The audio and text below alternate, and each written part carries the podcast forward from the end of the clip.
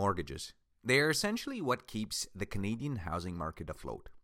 Generally, individuals do not buy houses in cash. A recent report found that over 35% of Canadians currently hold a mortgage, and there are new mortgage originations every day as more and more first time buyers come to the market.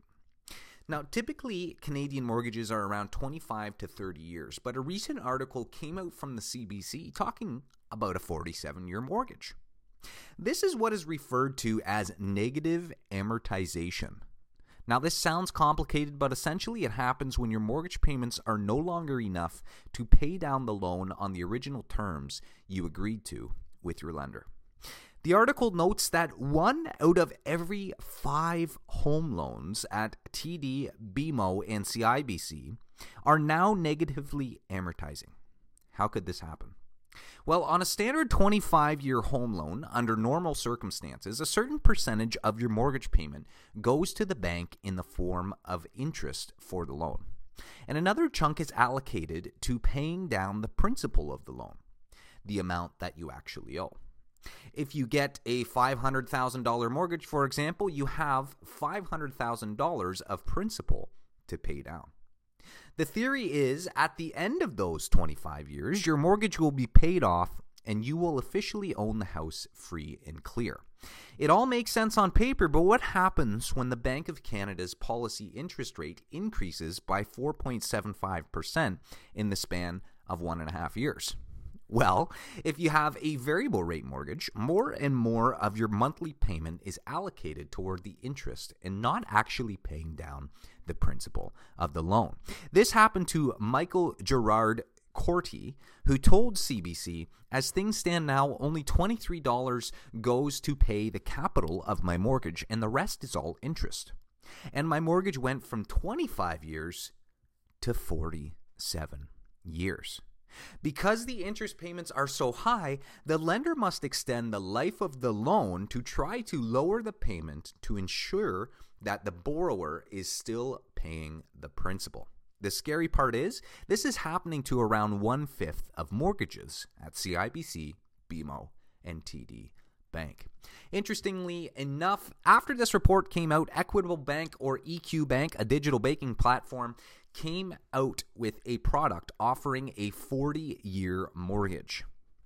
Let's see what happens, and if we start to see those negative amortization numbers change at all over the next couple of months, or if there's a change to legislation that either extends the maximum amortization or regulates the amount of negative amortization that these banks can do.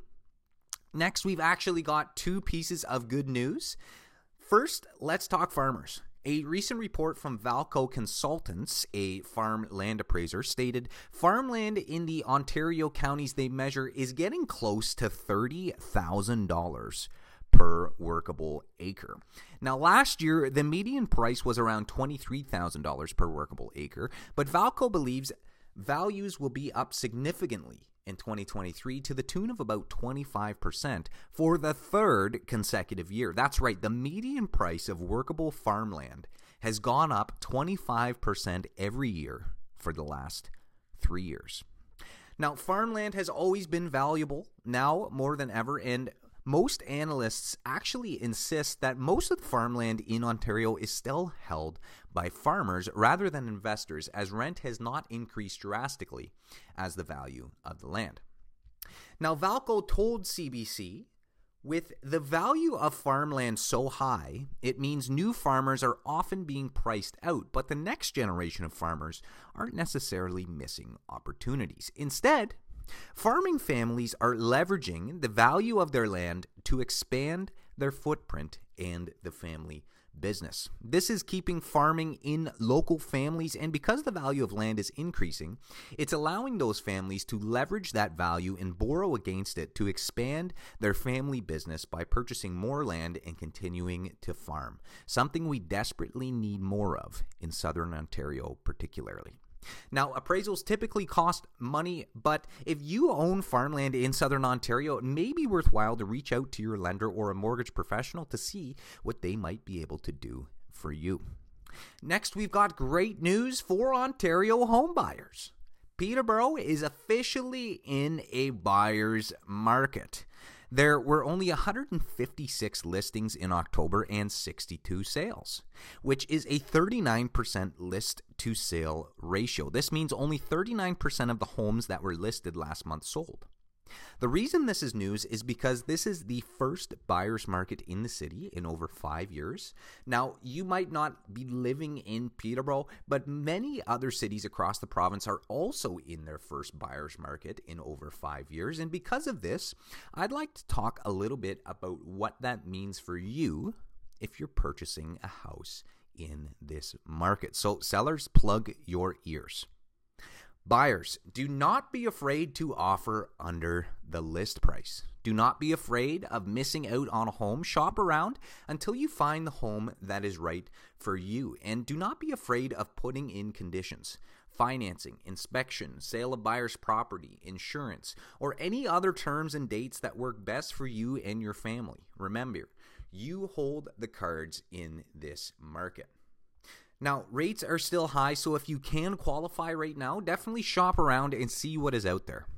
There are some great deals in my marketplace, and I imagine there will be some more to come in the future months. Sellers, my advice would be to make sure that you pay close attention to the market.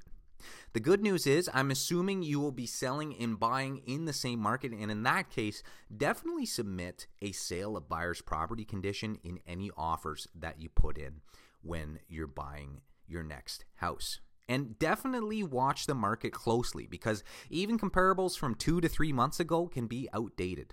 And again, I mean, only move if it makes sense because market values may decline as inventory continues to stack up. Well, that's all for me, folks. Thank you for listening. This has been another episode of the Canadian Real Estate News Podcast. And until next time, take care.